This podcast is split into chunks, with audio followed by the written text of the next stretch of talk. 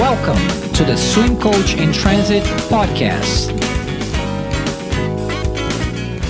I am your host, Lucas Ferreira. In this episode, I sat down with Ben Utesh, who's the head age group coach for the Ames Cyclone Aquatics Club. While in most cases I only had the chance to interview one coach from each club I visited, my stay in Ames was a little longer, and that allowed me to both see a little bit more of the club and interview more coaches from their staff.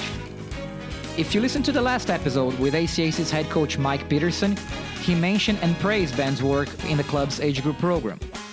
Mike was also the one who suggested I ask Ben to be on the podcast, and I'm really glad I followed his advice. Rather than only having seasoned or head coaches on, it was great to change the pace a little bit and talk to someone who's still young into coaching. Ben is one of those young coaches that is great to watch on deck. He's got tons of energy and love for the sport, and as you're about to hear, he's also got a great wealth of knowledge to go with it, and is still pretty humble about it all. As such, I'm once again very happy and proud to be able to put this chat out there for everyone to hear. So, here's the third episode of the Swim Coach in Transit podcast with Ben Utesh. All right, Ben, uh, thank you for agreeing to sit down and taking the time. Yeah, no problem. Um, so you, uh, I'm going to mention this in the in the introduction, but you uh, have been with A C A C for about four years now? Uh, as a coach, uh, I think uh, I think five years, starting my sixth, if I remember correctly, wow. something like that. T- t- time's going by quicker than I yeah. than yes, I thought. Yes, it is. uh, so you, it's pretty unique. I, up to this point, I think you're you're the third person I'm interviewing, and the third person that actually is coaching for the club you swam for. Yeah. Um, so let's go a little bit about that. You uh, grew up swimming uh, in Ames, grew up swimming for A C A C and Ames High. You want to uh, go over kind of what your path was uh, to the present? Yeah, for sure. Um, so I started swimming a little bit later than, than most people. I think I started with A C A C when I was nearly eleven years old. I think just a month month before I turned eleven, uh, and just kind of started right from there. Was the slowest swimmer in the pool when I first started, but that didn't get me down. Um, didn't get didn't get any cute times my first year, and then I think by my second year already as a twelve-year-old, I did start getting some cue times. Um, ended up being a state champion by the time I was fourteen, and then swam for Ames High uh, with Coach Dan Flannery. Um, was a high school state champion as a senior in high school. Uh, got a scholarship, partial scholarship, to swim at Oakland University in college. Swam for Pete Hovland there and won four conference championships in the Summit League. All right, uh, and I I didn't get to coach you directly when I first came to Ames. You had just graduated, mm-hmm. uh, but I think at that time there was already uh, everybody pretty impressed with your role as captain and, and leadership. Uh, was coaching kind of in the background, back of your mind at some point in time, or is that something that you thought about back in the day? Or yeah, a little bit. Um, so even, even back in high school, I'd done some coaching for the country club, which is actually kind of pre-A C A C where I really got my first start. Um, that's all, that's just kind of a summer league thing. I started that when I was either nine or ten, just before I started doing A C A C. Um, so I started coaching for them when I was fifteen or sixteen, working with the little kids there. And, and the one thing that, that I really remember, and I think a lot of coaches end up having this at some point when they start coaching, especially if they're still swimming when they start coaching, um, is I was I was working with the kids, and I was telling them, I can't remember the exact detail, but you got to work on your streamline, or you got to do this with your arm when you catch. And I just kind of had a little moment to myself where I thought, you know what, I, I should probably be doing that better myself. and and I just kind of realized how how important coaching can be to a swimmer, and, and that's kind of one thing that I that I've kind of talked to some of the other coaches in our club about is is especially on the senior levels, letting them work with some of the little kids, because one, it's it's fun for, for the seniors and the little kids, but two, it can actually really help some of those seniors to have that moment of of self-realization, right? What they can be doing better. Yes, sometimes the the best way to learn something is trying to teach it to somebody else, mm-hmm. and uh, besides all those little clicks are like, yeah, I'm, turns out I'm telling these kids to do this, and I'm not yeah. sure I'm doing it myself. And that was just kind of a really fun moment for me that made me like it. That's pretty cool. Uh, I I haven't asked anybody that be- before, but what was your major in college? So I majored in, uh, I started out as an M I S major, uh, and I, I enjoyed some of those classes, but um, n- not all of them. So that then I think my sophomore year, I ended up switching to business management, and I minored in marketing. So uh, Mike tries to get me to do as much of the marketing side of, of A C A C as I can, yeah. Okay. And um, coaching followed right after college. Did you, is that correct? Yeah, uh, mostly. So right after college, um, uh, I came back to Ames, and I and I wanted to finish my M I S degree, but again, the, the classes, uh, so I started taking a couple classes at Iowa State, and again, I just, I wasn't liking them. So I just did one semester at Iowa State and said, you know what, one degree is enough for me. Um, and I, w- I actually had started training with uh, Coach Aaron again because he was trying to get in shape and, and have some fun with swimming again. And I swam a little bit with A C A C as well because I wanted to do a couple events that I never got to swim in high school or college, like the the fifty free and the one hundred breaststroke, just, just for fun, just see what I could do. So and then swimming as a post-grad. Yeah. So I swam for about four months, six months after I graduated, and then started coaching in the spring uh, of twenty fourteen, I believe. Okay. And um, still uh, new to the profession, which I think is pretty exciting. Uh, would you, I guess you already mentioned some of the names of your coaches. Would mm-hmm. you have uh, anybody else that you would uh, list as a mentor along the way up to this point? Oh, yeah, for sure. So uh, I think the ones I've already listed are uh, Aaron Nakama and Dan Flannery. They were huge, probably the biggest parts of, of my swimming career. Dan got me started with the country club and then was my high school coach. Um, and Aaron Nakama was my, my club coach pretty much my entire swimming career. And he, the one thing I really like about Aaron is that he always did a really good job of of pushing me and, and never accepting what I've done as being my limits. He, he would always find a way to get me to push myself harder, which I really appreciated. Um, and then as as well as those two, there was uh, Trip Hedrick, who I did lessons with, and I think he really, really helped me improve my swimming. Um, and then in college, uh, Pete would always push me. Um, and then for one year, one of my favorite coaches ever, I, I wish I could have had more time with him, was James Weick. Uh, he... was a swimmer for Auburn University in the mid to uh, late two thousands, I believe, probably mid two thousands. Uh, I think he was team captain his senior year.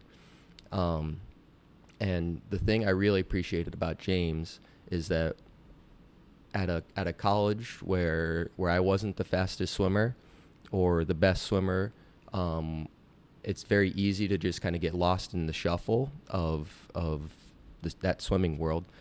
But James was able to recognize, or at least in my opinion, uh, who who worked the hardest, who who was doing the most for the team, and, and really really found an appreciation for that, and didn't didn't just look at the swimming times and said, all right, who what are these what are these kids actually doing, and, and how can I make them better? That's pretty good.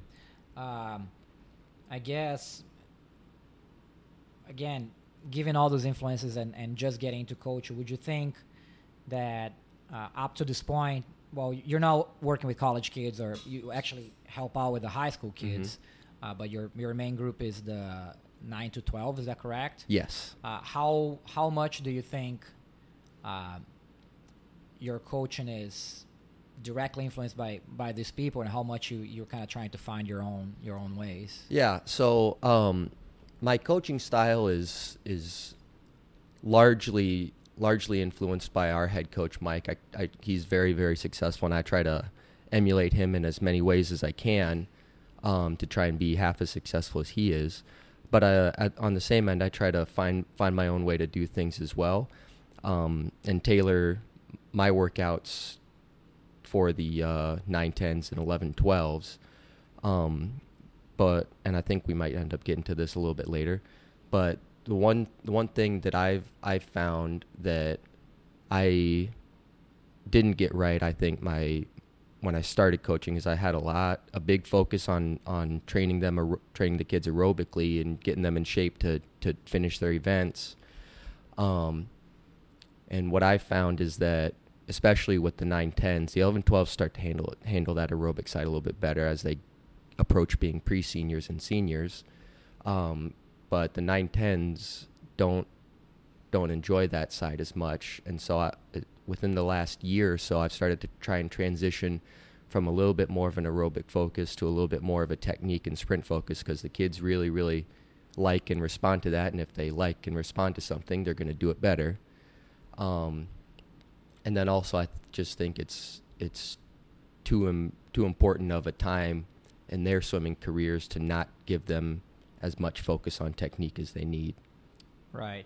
Um, I think you can actually uh, get into this a little bit more now. I was uh, watching practice yesterday, and if I counted correctly, you had something like thirty plus kids in mm-hmm. three lanes. Yeah. Uh, so it's it's pretty amazing to see how you make it work. In, in, in fact, uh, I guess when you talk about working the aerobic side, doing hundreds, two hundreds, and plus uh, with with that kind of group and, and numbers uh, would be a challenge. But they they kept moving. It's not like they were sitting on the wall for yeah. very long times. So you uh, does that is that something that also plays in? I guess looking at the situation that you guys have with currently with lane space and, yeah. and numbers? Yeah, so that that's actually one thing that that I have worked really hard on on trying to figure out how to get done and figure figure out how to make make our situation work best for the kids. When I first started coaching, um, we actually had two different age group programs. There was an, I think it was called age group one and age group two. Um, and so they would have different workouts, and, and you'd have your faster swimmers and more experienced swimmers in, I, I think it was age group two. I don't remember which one. And then and then your newer swimmers and your less experienced swimmers in, in age group one. And so that, that was a very easy solution to to make the workouts in the lane space work. But it, um, we ended up getting rid of it because what it what it can do is hinder someone's progress that might be in that age group one that wants to push themselves and wants to be in that faster group in age group two, but is never really given the opportunity because of their speed. So we made a transition to everybody being in one in one group and all having the same workout, but adjusting intervals and, and moving kids around. And so, for example, when I when we do more aerobic workouts, which I still end up doing because the kids do need to be in some sort of shape to swim, obviously, uh, I I kind of try and split split the lanes into a faster and a medium and a slower group, and have intervals for each lane, and maybe adjust the distance. So one group's doing hundreds, and one's doing seventy-fives, and one's doing fifties, or something like that. And then when we're doing more technique and sprint focused days, and we're all pretty much only doing twenty-fives and fifties. I try to uh, mix up who's in what lane and, and get people who would normally be in the same lane in a different lane, so they can either race each other for the sprints or or get the opportunity to be leaders when maybe they're normally just in the middle of the lane. Um, and then also just to get pe- the kids to interact with other kids that they might not normally get the opportunity to interact with. It's pretty cool. Is there any other changes that, that you think you've made uh, to training philosophy and, and uh, training setup? Um, yeah, the the biggest one is that, transi- like I talked about previously, the transition to to technique and sprint over over aerobic endurance. Um, and then we're also starting to try and, and focus on the big thing this year that I'm I'm really working on with the kids, because I, I saw an interesting post, I don't know, a couple months ago um, that I really enjoyed, and I actually took a screenshot of it, and I was going to talk to them about it at some point probably. It's just a little little blurb here. Uh, doesn't directly have anything to do with swimming, but it can be applied to almost anything. It's about popcorn. so, so the kids will relate to it. Oh, yeah. So it says, popcorn is prepared in the same pot, in the same heat, in the same oil, and yet the kernels do not pop at the same time. Don't compare your child to other children. Their turn to pop is coming. And and so that, that kind of made me realize that, you know, just because a nine-year-old's really fast now doesn't necessarily mean they're going to be the best eighteen-year-old when they get there. And con- on the other end, just because they might not be the fastest nine- or ten-year-old means doesn't mean they'll be the worst. They might end up being the best. You, n- you never know. like I look at myself, for example, I didn't even start swimming until I was eleven. I would have probably not even been in the age group program. Um, so I try to get away from, from focusing on, on trying to make the swimmers the fastest swimmers they can be in age group. I try to focus on making them the best swimmers they can be in age group. And that, that line can kind of get blurred sometimes, I think, very easily.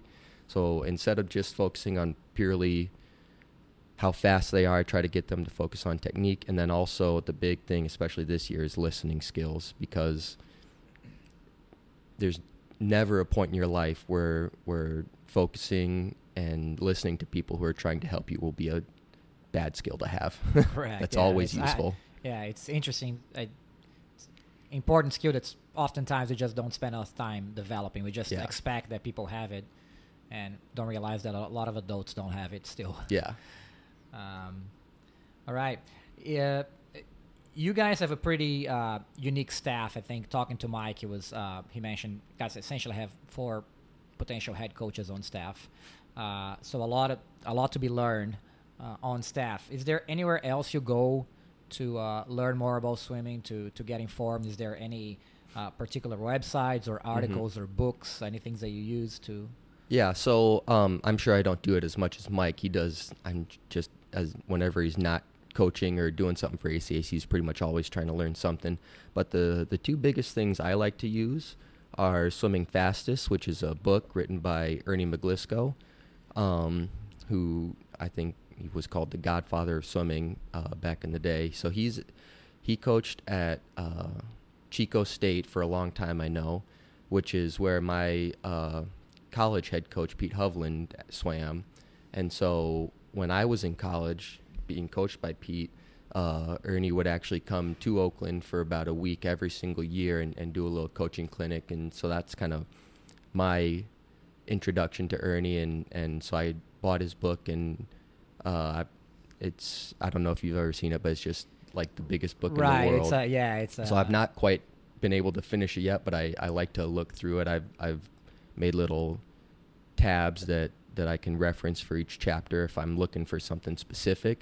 But at some point in my life, I'd like to actually finish reading the book. Oh, it's not it's not a book that you necessarily have to read cover yeah. to cover. It's, yeah, uh, it's topics. More. And it is, I think that's the third edition, because I think yeah. the first one was Swimming Faster yep. and then Fastest. I, yep. I can't remember, but yeah, I, I think, look I for think the... it was Swimming Fast, Swimming Faster, and Swimming Fastest. Okay, and yeah. he okay. was really praying that he got everything right on, on that the, third, on the third go, because he didn't no... have any more titles. Um, and then the other the other thing I use is I'll just l- watch YouTube videos of swimming mostly. Uh, and not, there's lots of different videos I've watched to learn about swimming, but my favorite one is actually a YouTube channel called Skills N T Swimming. Uh, they just they put out lots of good stuff. I don't know if they put out daily videos, but it seems like darn near you can find just about anything you want on their channel. So I, I really like looking at their stuff. Okay. I haven't heard of them. I'm gonna have to check them out. Uh, have you been to any clinics or any any uh, kind of like coaches congregations and something like that? Or uh? yeah, so just just one clinic, and I, I always I forget the guy's name. Uh, I want to say it's uh, Bruce Gemmell. He's the head coach of Nation Capital Swimming. Was Katie Ledeck's coach? Yeah, yeah, yeah. Uh, yes, Bruce. Um, yeah. So I was I was at a coaching conference in Chicago, and he was kind of the lead speaker there, and and. One of the things that he said that really kind of stuck with me and, and kind of probably started my transition from the, like I was talking about earlier, the aerobic focus and, and trying to get swimmers to be as, as fast as I can make them until they move on to being pre-seniors, is he said, I believe the quote was, "There's no such thing as a fast age group swimmer." And my, my knee-jerk reaction to that was, what the heck are you talking about, man? I have a lot of fast, yeah. fast age group swimmers. And then and then... I don't remember if he completely explained his thought, but the more I thought about it, I was like, you know what, you're right.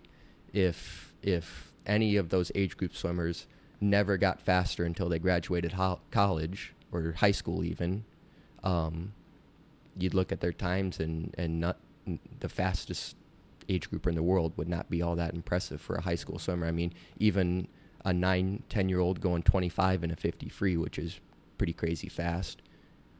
that's just Doesn't. a middling average high school swimmer. Right. Not not to put down anyone who goes twenty-five and a fifty free. Yeah, but it's, I guess, putting in perspective that that, that progression is mm-hmm. important, and, yeah. and how fast they are at even twelve or, or mm-hmm. thirteen is not nearly as important as how fast they can be by the end of their career. Yeah.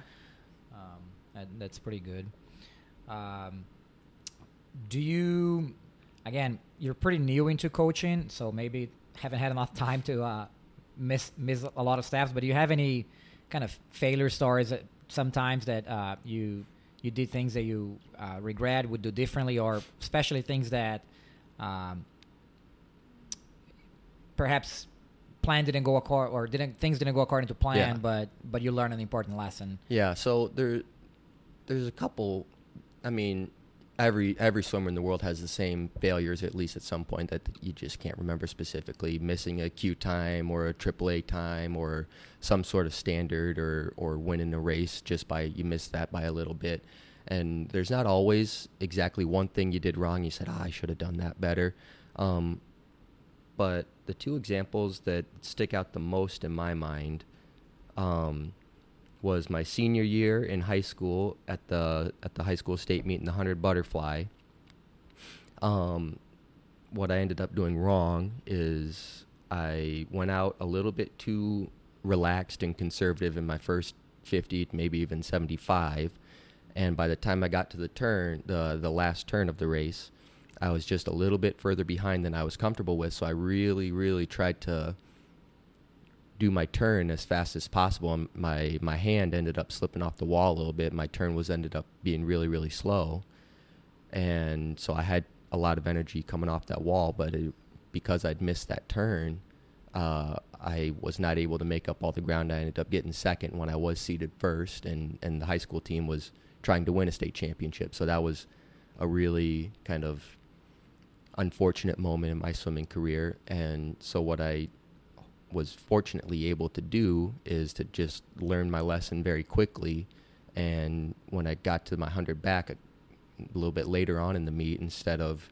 trying to swim a conservative uh, race, I just I, I went out after it and said, you know what, it's only one hundred, I can sprint for fifty seconds, and I ended up getting out way ahead in the first fifty of that and was able to hold on in the last twenty-five instead of trying to make up ground. Right. Is that something that then informs your coach in some way in terms of like how you yeah, how you proceed about race strategy with yeah, your kids? Es- especially with the young kids, um, it I it's very easy to get swimmers that, or at least in my opinion, it's very easy to get swimmers who have learned how to go out hard to kind of back off a little bit, but it's very, very difficult to get swimmers who have learned to pace themselves for every single race to just kind of get after it. And so I try to teach the kids at a young age to just get after races, and you can learn how to pace it when you're older. Um, and then the other the other failure, I suppose you'd call it, um, is the two hundred fly. And unfortunately, the, the story takes place over like three or four years, um, but it, it, it influenced my coaching, or at least coaching philosophy, uh, when, if I ever get to be a senior coach, um, is I think when I was fifteen, I was either fifteen or sixteen, so I'm not sure if it was a three or four year process. I swam a really, really fast, for me, two hundred long course fly. I was like two fourteen at the time. Um, at the high, at the club state meet in the summer, and then the next year, we we decided to go to uh, sectionals and do the do that was my taper meet, and sectionals is much faster, harder meet to get second swims at, and so I swam like a two fourteen again, added just a little bit of time, and didn't get a second swim. And then we did the same thing the next year, and I might have dropped a tenth of a second, went two fourteen again when I was seventeen or eighteen, and then we did it again and again, and it just felt like it I never got any faster. And I've always kind of felt that the main reason for that wasn't necessarily my training or my preparation for the meet. I always felt like I was a better swimmer the next year, even though I didn't get any faster. The main reason I felt that that I wasn't able to improve my lifetime best is because I went to a meet where I wasn't necessarily, I don't know about guaranteed a second race, but I didn't get myself a second race. So I, whenever Mike is asking me, should... or should I taper the swimmers for this meet or for that meet, my first response is pretty much always, will they be able to get second swims? Because I just think that that is, that is very vital to get, get swimmers as many opportunities as they can. So I think it's when you're trying to taper a swimmer for a meet to get them to the fastest meet possible for them where they will more than likely get a second swim. Right. That's that's a great point. I feel like um, there's something to be said about taking the kid to the fastest meet that, that they qualify for to be exposed to that experience, but perhaps that's not the best meet for the kid to focus on yeah. for the season uh, if if that kid has no chance of getting second swims there. Um, that's good. I think, again, it's uh, interesting to see somebody with a still very fresh perspective from, from your swimming career kind of trying to apply those things into coaching. Um, do you have, do you think you've had, um, what, what would you say is your best career decision up to this point as a coach? Uh, again, not, not a lot of years under the belt there. Um, yeah. So, so that's, I think what I was getting at earlier in the interview.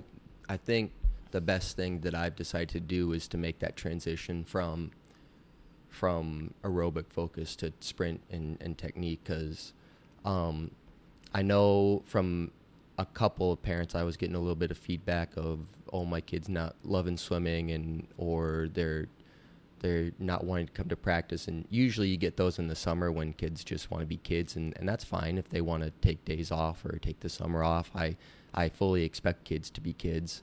Um, but on the same end, I, I kind of looked and said, all right, what can I be doing to make practice more enjoyable while still being helpful? I mean, you can't just let the kids play games every single day because that's not good for them either. So I just looked and said, what what can I do as a coach to to help them want to be at practice and still improve as a swimmer? And, and that's kind of where where I came to that conclusion that it's more important for these kids to, to stick with it. And if that means doing doing something like technique and sprinting that they'll enjoy more, uh, then that's what I need to do.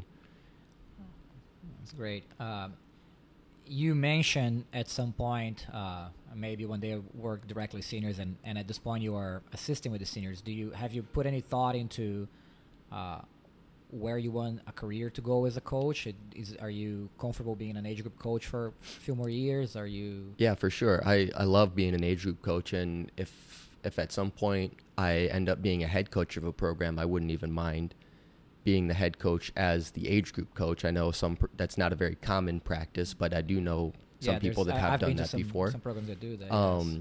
But yeah, I wouldn't. I would. I think that that would be the ultimate goal, is to be the head coach of a program. Uh, I don't think I would enjoy college coaching as much, almost for the same reason that that I do enjoy being age group coach so much. Is that I just I love working with with people that are fresh to the sport, that that don't. that don't know what they're what they're doing and are, are willing to learn. And my experience with some of my teammates, a lot of a lot of college athletes feel like they probably know what's what, and it's it just seems like it would be a very, very unnecessarily difficult task to coach people with, with egos like that, that that say, oh, I know better than you, why should I listen to you? And and it's just much more fun to work with people who want to learn as opposed to you're trying to force them to learn. Right. It's a, especially that age, I think, is a prime age, or they're they're very very flexible and very dynamic. They they are changing all the time. Yeah. So you also tend to see more improvement a lot quicker. Yep. Um, it's also it's interesting because uh, I see a lot of uh, people coming out of uh, college swimming and they want to go into coaching, but they're their first priority is either going to college coaching or mm-hmm. they think they're ready to take a head coaching job. And here you are uh, out of college coaching, but you chose to, to, to take an age group job and work with more experienced coaches. Uh,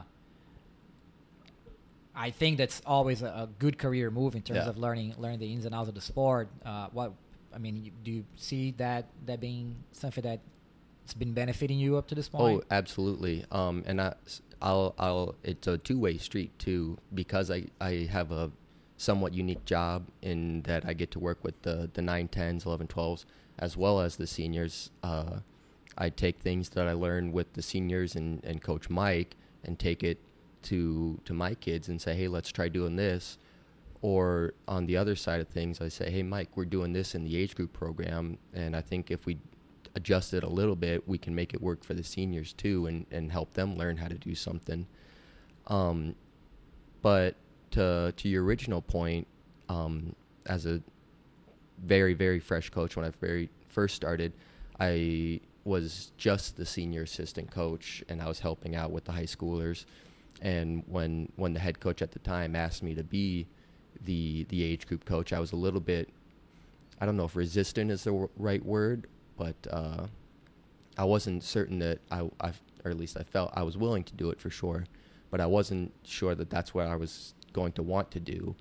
And then I don't know how long it took, probably just a couple of weeks. I said, oh man, I like working with these kids a lot. They're in a lot of regards more fun than working with the high school kids. Um, so yeah, it didn't take me long at all to to change my opinion on working with the younger ones. That's good. Uh, I I mean, and if any young coaches listening to this out there, hopefully they are also interested in, in yeah. going and seeing that side of the sport, because I agree. I've been I've been working with kind of that age group for, for eight to ten years now, and it's uh it's very rewarding on yeah, a absolutely. Basis. Um, if you had to pick, I'm gonna give a number here, one to five, but I guess pick however many you want. What, uh, what are the skills or the qualities you think uh, you would like every swimmer that goes through your groups to come out with? Um, yeah, so um, I, I was, do you mean more specific swimming skills or just kind of general either, skills? Either or? Swimming skills or more uh, maybe some character traits. I yeah. guess you talked about you're yeah. trying to work on listening. Yep, because uh, that, so that's the biggest thing that I want the kids to have learned before, when by the time they they leave my program and and move up to be the pre-seniors, I want them to be able to listen to the coach, look at the board, understand what's going on, and and do and focus on trying to make themselves better, as opposed to just coming to the workout and goofing off the whole day. That's so I I feel like I rarely yell at the kids. Maybe some of them uh would disagree with that, but I feel like I haven't yelled at a kid in forever for what they're actually doing, uh, how fast they're doing it or how hard they're working. The the reason that a, a kid will get me to yell at them is if they're chit-chatting while while I'm talking, and or or goofing off underwater while I'm giving an instruction or something like that. And, and I do everything I can to make sure that the kids learn that when someone who's trying to help you is is talking to you, you need to be listening to them. Right. Uh, I think, side note to uh, the, I forgot how how challenging the, the acoustics of the this pool oh, yeah. is until I walk back in. And if you've never been That's... in the Ames pool, it's a dome. It's a real dome. And you have nine lanes, and you have all sorts of other things going on. You're working with three lanes, like, like kind of like I mentioned, it's thirty kids in three lanes, but there's yeah. sixty, seventy other kids uh, working in the other lane. Yeah. So the the sound acoustics is already a challenge. Yeah, the the noise is bouncing back and forth. Obviously, with the kids talking, the just general swimming noise of people moving through the water, and then not, uh, the the pool has gotten a lot better uh, in terms of air quality in some regards, but we still struggle with that. So we have three big, huge fans running constantly, and, and you don't really notice it uh, passively until you turn one off, and yes, you're like, holy that, smokes, that this thing is so, so loud. loud. Yeah. And so just I do my best to try and, and get my voice over top of all that noise, but it's it's very tough for me. I'm not quite as loud as, as Mike or Brian, so, right. so I struggle some, with that sometimes. Sometimes you guys have music going on in the background on top oh, of yeah. it. Oh, yeah, and Mike really likes to... to turn up the music. Um, sometimes I'll resort to using a whistle, but I know some of the other coaches don't like that because that interferes with their practices at times, but you got to do what you got to do. Right. Right. Yeah. So that, I mean, I guess uh, a challenge on one on one end, but on the other end, it, it really reinforces what you're trying to mm-hmm. do with uh, teaching them to listen, because yeah. uh, it's it's hard as it is if they are all paying attention. Yeah. And, and yeah, it, it's really... like I was saying, difficult to get them to listen when, even if they are listening, sometimes you can't be heard just because there's so much noise. Because it's so loud. All right. Anything else you could think of in terms of mo- a more specific uh, or swimming-specific skill or anything like that that you would uh, make you're trying to make sure that they have yeah, when they so, move on to the next group? So in terms of just swimming specific, um, we're really trying to make a push as a program to to work on uh, a couple specific things. Dolphin kicking, we're trying to introduce at an earlier age, um, and and that's a really unique problem because for for my group, it's always they they struggle on one extreme or the other, and and it's difficult to try and get them to find a middle ground of dolphin kicking where you, you tell the kids, all right, Uh, we're going to work on this, and I want you to do two dolphin kicks off of every wall, and by the time they get to be uh, pre-senior, they're going to be expected to do four, and then seniors are going to be six to eight or something like that. It's just an example. And so I'm telling my kids, all right, I want you to do two dolphin kicks off of every single wall, and you'll have a handful of kids that just refuse to do any dolphin kicks off the wall, and they push off at the surface, not in a streamline. And then on the other end, you'll have a couple kids that say, yeah, I really want to get good at dolphin kicking. And they'll just do ten, fifteen, twenty dolphin kicks off, off the wall. But because they're ten-year-olds, they don't go anywhere, and they're just spending forever underwater. I'm just like, you, you just just two. That's all I want. And then get up and swim. Right. And, and that lesson is kind of hard for some of them to learn. Um, and then the other big thing that we're pushing for in our program is, especially at the young age, they can kind of transition away from it as seniors, is bilateral breathing, working on breathing every three at practice, learning how to balance your stroke, uh, rotating both sides, because if you if you don't learn that skill at a young age, you can develop an imbalanced stroke and, and rotation. And so we're trying to start that a little bit younger, getting them to learn how to rotate equally to both sides. And then if they end up developing a dominant side as a senior or as as a swimmer, by the time they get to be a senior, we might we'll say, all right, you have learned that you like and or are better breathing to your right, but because we've spent so much time breathing every three or every five, you've you've learned how to rotate equally despite breathing one direction, so we'll let you do that now. Okay. um If you if you had to give a presentation or go back to college but to teach a class uh, on any topic other than swimming, uh, what do you think would be and, and why? Yeah. So unfortunately for me, most of my knowledge uh, is ultimately useless. um, Even better. Yeah. So if I if I had to pick something that I would be even qualified to teach, it would uh, probably either be Um, Game of Thrones, because I've read all those books and watched a T V show. I've got multiple people started on the show, and whenever someone's confused and they say, hey, what's what's going on in this scene or this episode or who's this character, I don't remember them, I can pretty much answer that right away. So I, I feel like I could teach a Game of Thrones class at a at a big university if they're willing to teach something like that. No, uh, no spoilers, but are you on the camp that was satisfied with the ending or the camp that yeah so I try to stay away from from internet culture and kind of in general and form my own opinions, and yeah I I felt that they did a good job with the ending, um and that ultimately, even though some people liked it and some people didn't, I felt for the most part they did everything that they had to do. And all these people that say they didn't like it, uh and I just am like, all right, what would you have done better? And pretty much anyone's just like, whoa, I don't know. It's just like, okay. Yeah. Um, and then the other thing that, that I really enjoy is I watch a, just a lot of soccer. Um, okay. So if, if I wasn't a swimmer, I probably would have ended up being a soccer player. Um, so I, if I, maybe not teach it at, at a class, but and being a soccer coach, I, I think I could, I would enjoy doing that as well. Okay.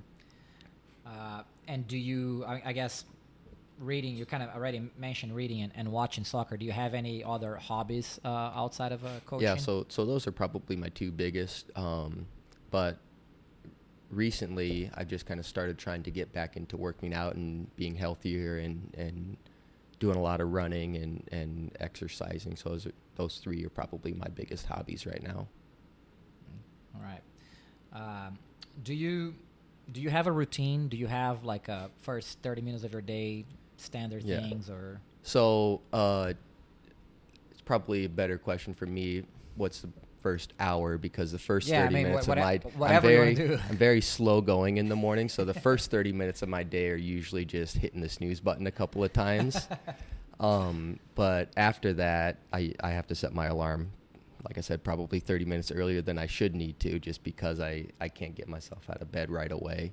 Um, but after that, when I finally do get myself up, uh, my regular morning routine is pretty much just uh, standard stuff. Take a shower, brush my teeth, uh, get my coffee. And then I, I really dislike being cold. So what I'll do is while I'm drinking my coffee, I'll kind of sit down in front of my, my space heater uh, and just warm myself up after stepping out of the shower and being freezing cold.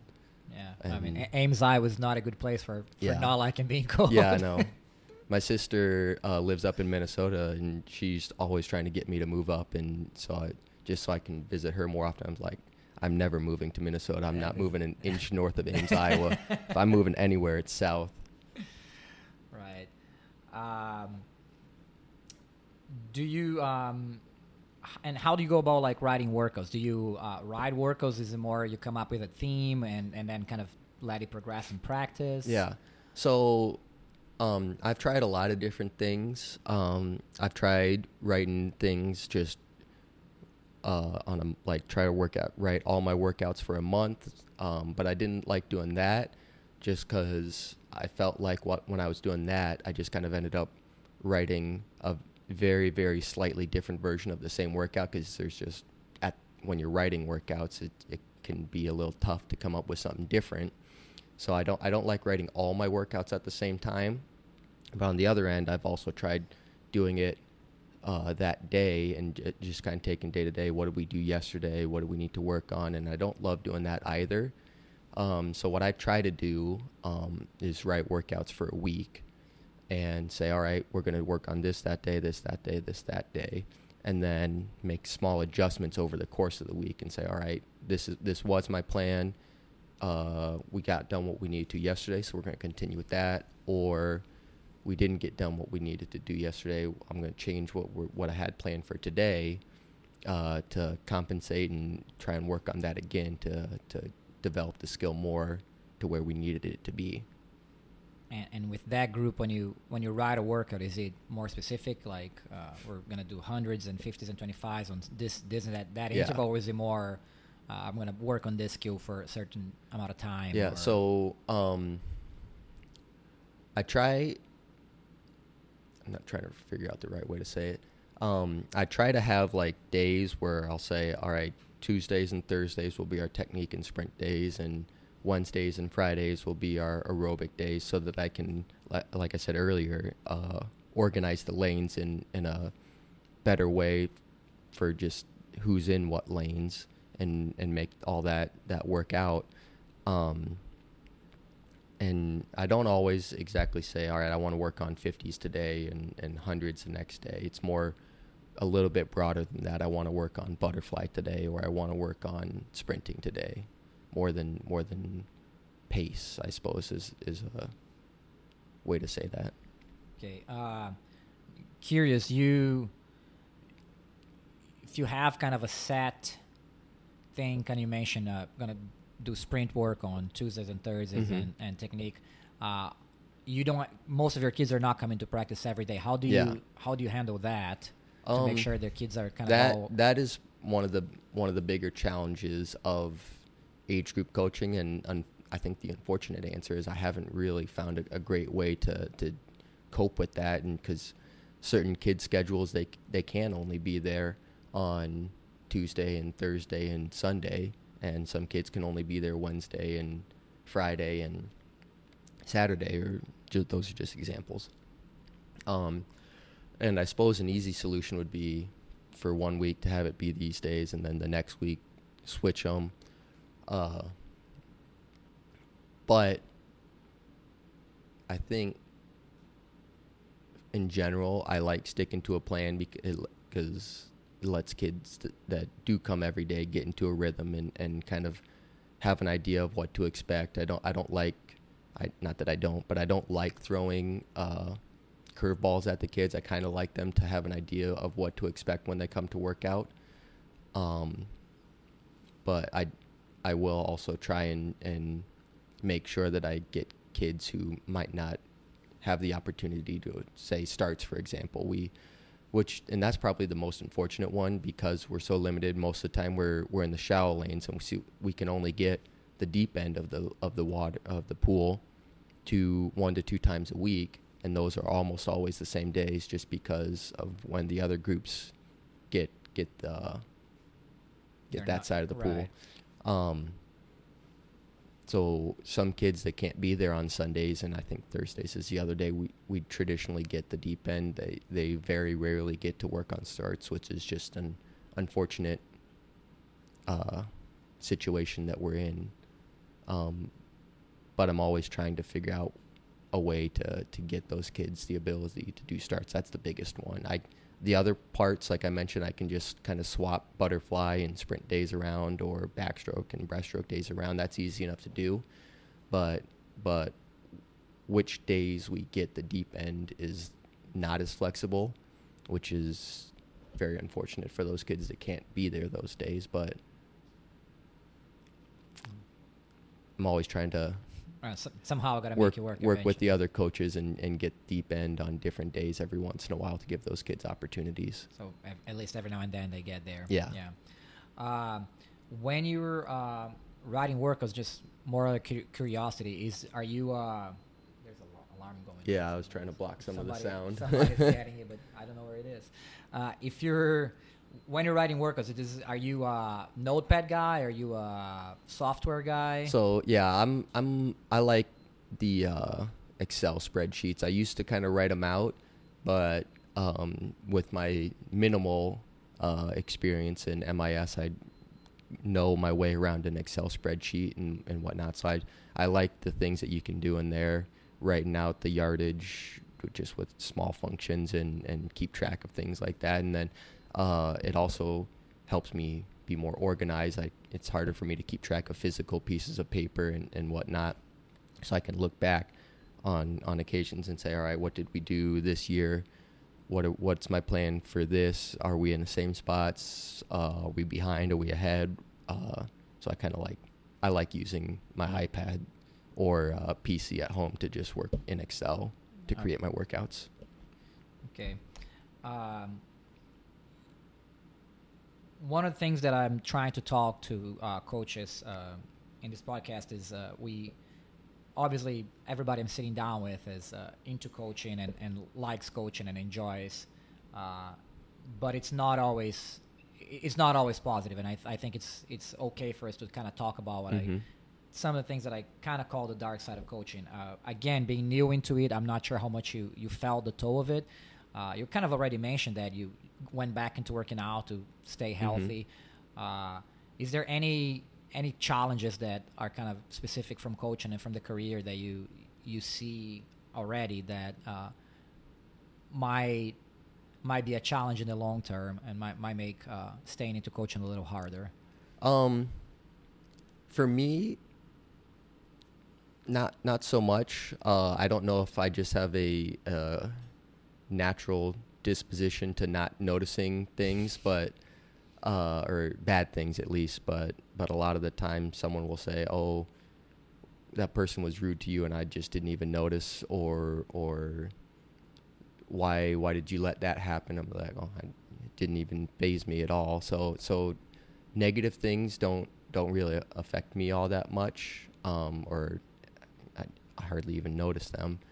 um But yeah, the, the biggest thing, I suppose, uh, on the coaching side is, and and this is more my own fault, uh, you rarely slash never really get a day off, whether you're whether it's from the pool or, or even not. Um, I think I actively coach at the pool seven days a week, pretty much the entire season. Uh, we have like nearly a full month off at the bookend of each season. Um, but the head coach, Mike, always tells me I should take Mondays off and I don't need to be there. But I feel like I should, because if I'm not, I'm just kind of at home doing nothing. So I, I am there all the time. Uh, but that does make it challenging uh, to kind of get away and do something for a weekend when, when you don't have a meet. You're doing a Saturday morning workout and then a Sunday evening workout. Yeah, there's, are... there's a very small window of opportunity to get away and do something. Um, but again, I'm not one to complain. Uh, right. We we get nearly a full month off in in March and, and August, so I use that time.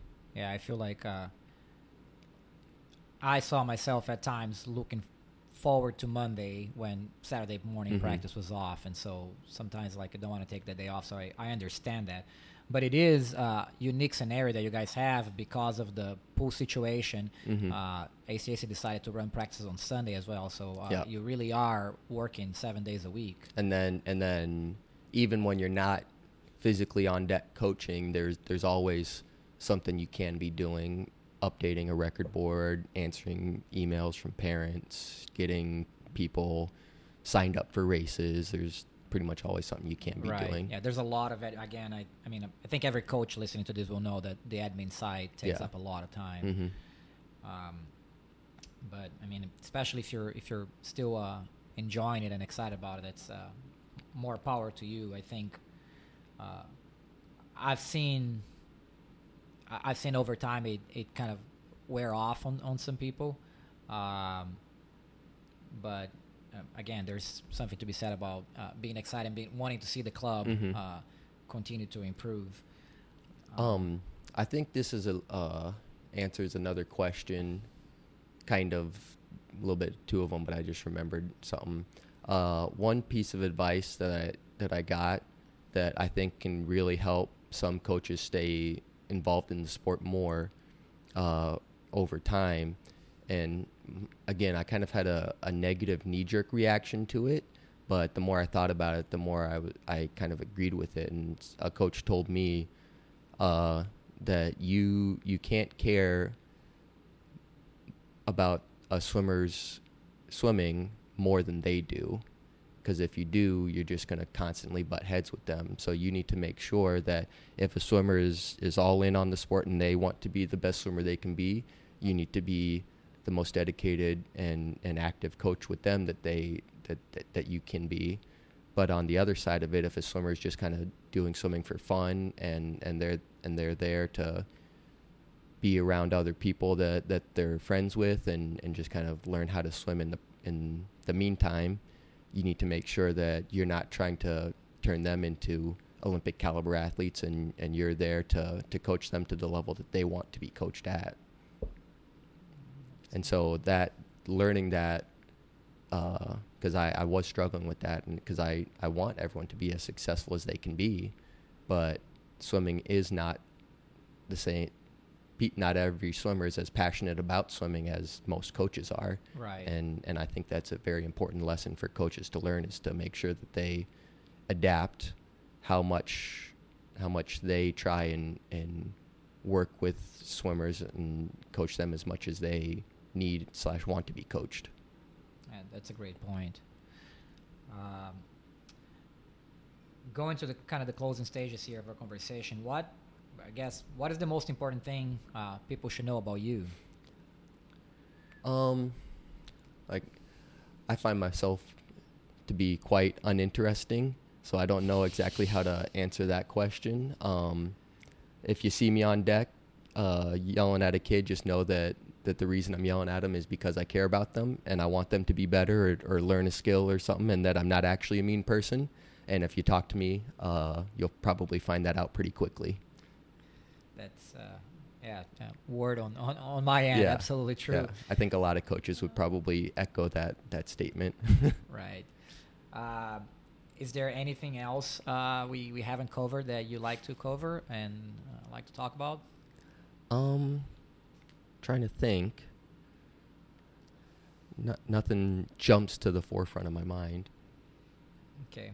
Uh, so I like to, uh, again, thank you for, for sitting down. Uh, it's been kind of like I mentioned, you. I didn't coach you, but I, I heard about your, your leadership as a high school captain, uh, kind of Uh, saw you he, uh, in and out when, when I was uh, here as in mm-hmm. your first years in college. I heard about you being back on deck and uh, being thoroughly impressed with mm-hmm. uh, with what I see. I think. Uh, well, thank when, you. When Mike when Mike talks about you guys having uh, A C A C currently being in a position where, where they have four potential head coaches, uh, you being one of them. Uh, it's it's been really impressive to see uh, as a young coach and the, and the passion and the way you're uh, you're uh, helping those kids. Uh, so I guess thank you for, for sitting down and obviously uh, thank you for, for helping the sport. Yeah. And thanks for having kids. me. Um, is there any closing thoughts or anything you? Uh, uh, I don't know if you kind of mentioned. I think you don't have social media or something like that. Yeah. You so have a way yeah, to people to get in touch with you. If yeah. They, if you have any questions for me, the the best way to contact me would either be email. Uh, Coach Ben at swim a c a c dot com or text. Uh, I have Facebook, but that's probably the, I, I don't really use that all that much, and I don't have any other form of social media uh, that I that I use. So yeah, just e- email or call or text is the best way to contact me. All right, we're, we're not gonna put the phone number on the on the yeah. podcast in case people, but uh, I guess email would be pretty good. Uh, Ben, thanks again. Yeah. And good luck with the season. Good luck with the, with the future here. Yeah, thank you.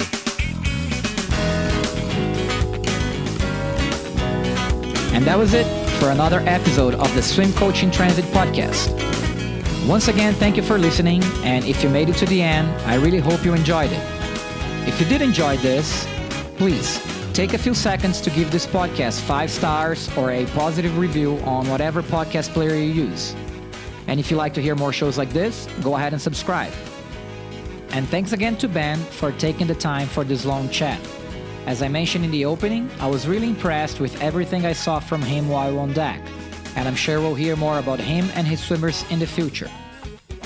Also, be sure to check out the show notes on my blog, swim coach in transit dot com. That's swim coach in transit, all spelled out together in lowercase with no dashes or special characters.